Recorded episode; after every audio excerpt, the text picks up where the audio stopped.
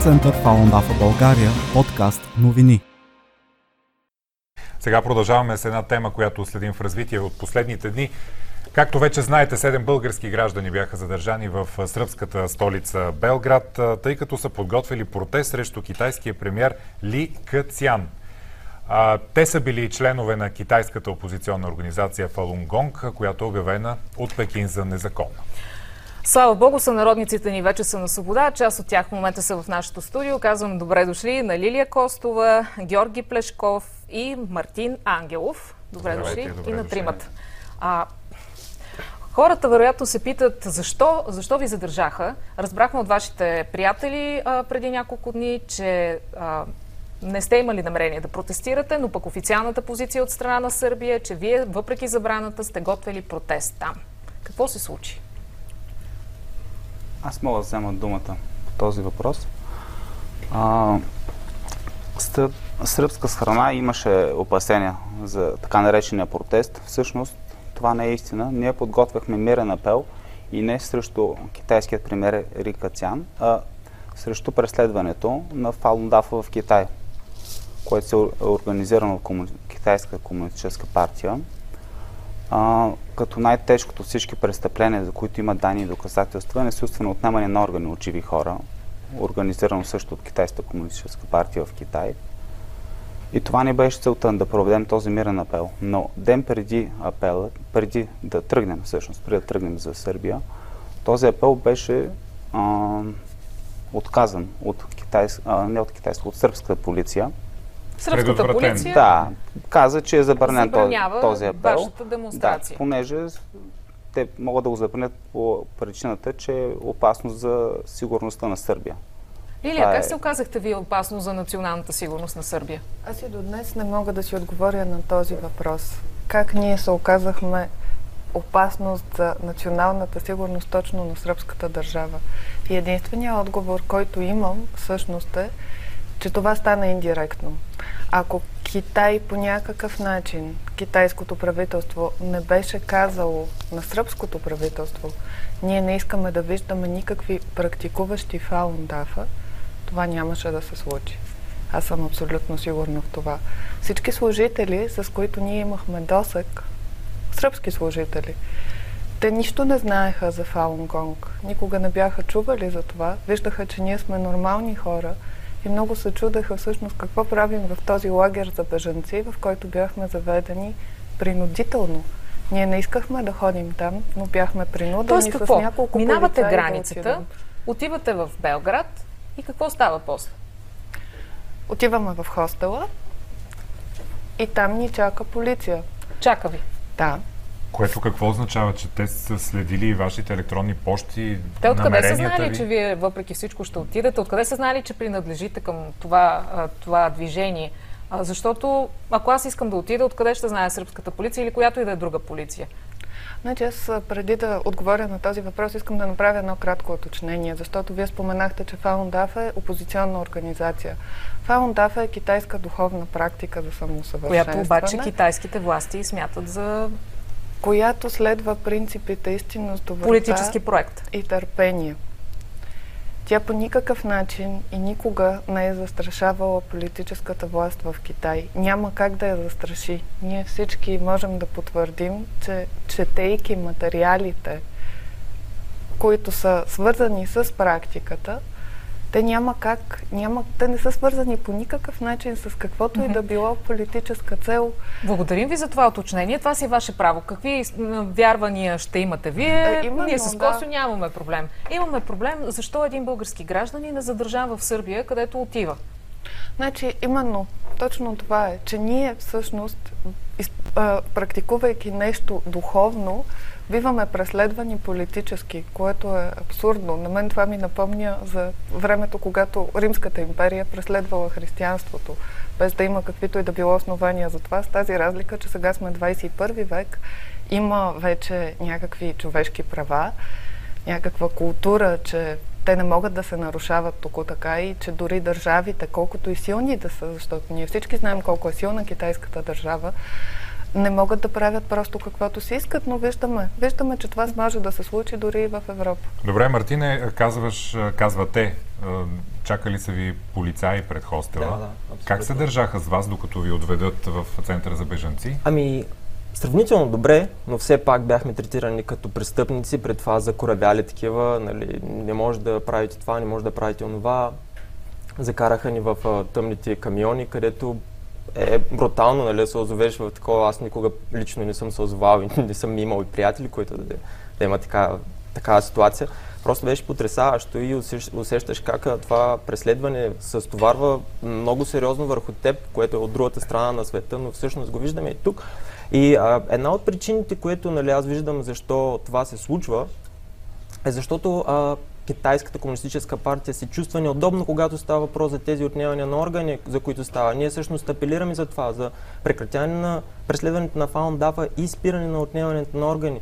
А, Европейския парламент прие миналата година резолюция, която осъди това отнемане на органите и ни, по, по цял свят и в Европа а, нали, апелираме за това нещо. Китайската комунистическа партия не иска да има гласност за това. В, примерно в Китай има много сериозна пропаганда. Самите китайци не знаят какво става, но по света Така. се разгласява.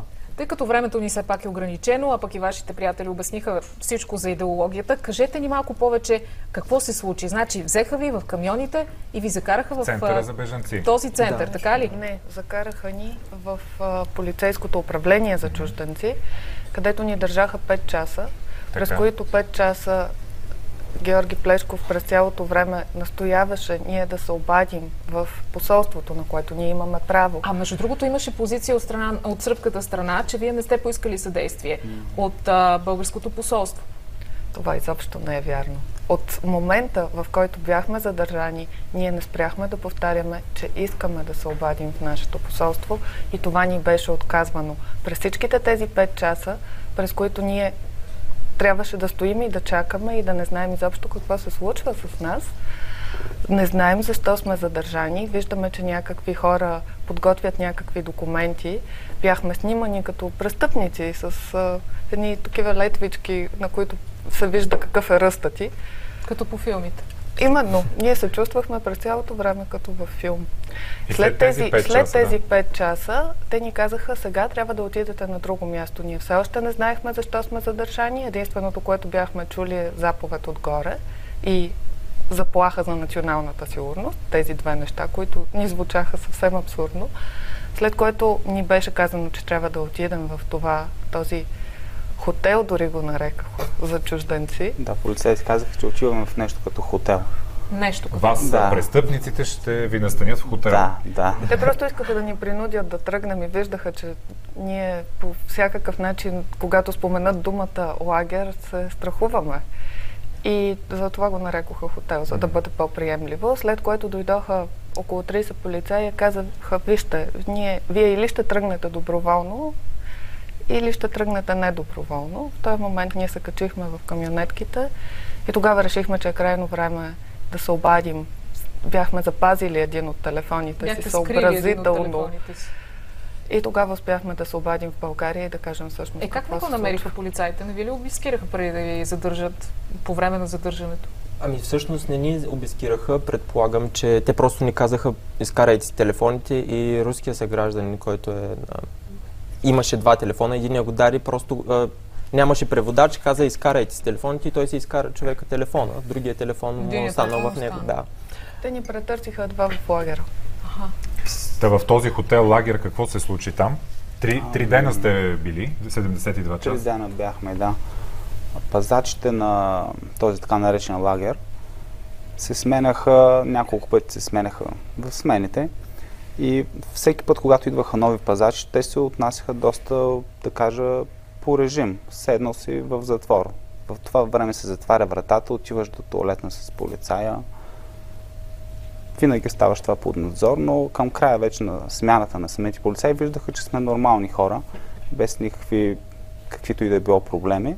И се отнасяха по-нормално с нас. Оставяха ни свободно движение до туалетната и до мястото, където е за храна. Определено за храна. Също ни позволиха и да си направим упражненията и с медитацията, петте медитативни упражнения на Фалун Дафа. Като цяло се държаха добре с нас, но все пак човек е затворен Имаше решетки на прозорците с доста дебели метални пръти и бетонни пръти. Нямаше... Да, реално не беше хотел. Добре, като се върнахте, защото със сигурност сте се срещнали с представители на институциите в България. Те какво ви казаха? Защо сте били задържани? Разбрахте ли в края на краищата? Ние получихме едни документи на сръбски язик. Кога? Още Накрая. докато бяхме в лагера и накрая също, в които се обясняваше, доколкото успяхме да ги разберем. Ние не сме се срещали с представители на институциите и всъщност и до днес не знаем в какво точно сме обвинени. Там пише някакви членове на Сръбската конституция, но ние не я познаваме в детайли. А тук в България какво ви казаха? Институциите. Ни. До момента никой, доколкото ми е известно на мен, не се е свързал с нас и никой нищо не ни е обяснил, не ни е казал. Знаете ли дали имате забрана, примерно, да ходите в Сърбия? Можете ли да отидете там нямаме, повече? нямаме забрана за влизане обратно. Нямаме такава забрана. Получихме документ, в който се казва, че сме депортирани, но без забрана да се връщаме обратно, макар че се обмисляше и вариант за черен печат. Всъщност в първия документ, който го изготвиха в полицейското управление, този документ след това стигна до лагера, там пишеше, че ще имаме такава забрана. Но в документа, с който ни освобождаваха, Официалният документ да, няма. няма такава забрана. Изглежда са го премахнали, като това Оплаши ли ви всичко това? Смятате ли да протестирате отново? Ами, мен лично не ме е оплашало. Аз съм винаги готов на протест, както ви го наричате. На мирен апел съм винаги готов. Нямам... Щом е за мирен добра апел, кауза, да. наричате вие. Лилия? Аз в един момент бях наистина много оплашена. Когато отидохме в полицейското управление, когато ни казаха, че задължително ще отидем в този лагер, аз бях оплашена. Мисля, че и останалите момичета също бяха доста стреснати. Но разбира се, това няма да ме, да ме спре да продължавам да, да, да мисля и да вярвам в това. Но казано съвсем честно си признавам, ако следващия път отида китайска делегация в Турция, например, много ще се замисля дали бих отишла да бъда затворена точно в Турция. Мартине, Да. финални думи от теб.